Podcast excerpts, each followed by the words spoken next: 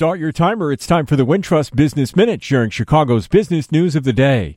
Home prices in Chicago dropped sharply in January. The Chicago Association of Realtors says the median price of homes sold in Chicago fell 10% to $261,000. The drop is sharper than declines in the condo market and in other Chicago area counties. Experts put the blame on rising interest rates.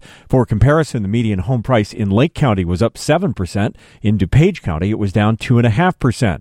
The Chicago condo market saw prices that were essentially flat, down four tenths of a percent from a year ago. Deere and Company has raised its earnings guidance and its shares have been climbing in Friday trading. The company says it expects farmers to keep spending this year on agriculture equipment and machinery thanks to sustained high crop prices.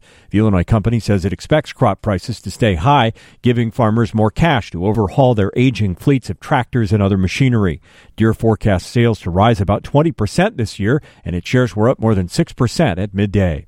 I'm Steve Grzanich, and that's your Wintrust Business Minute.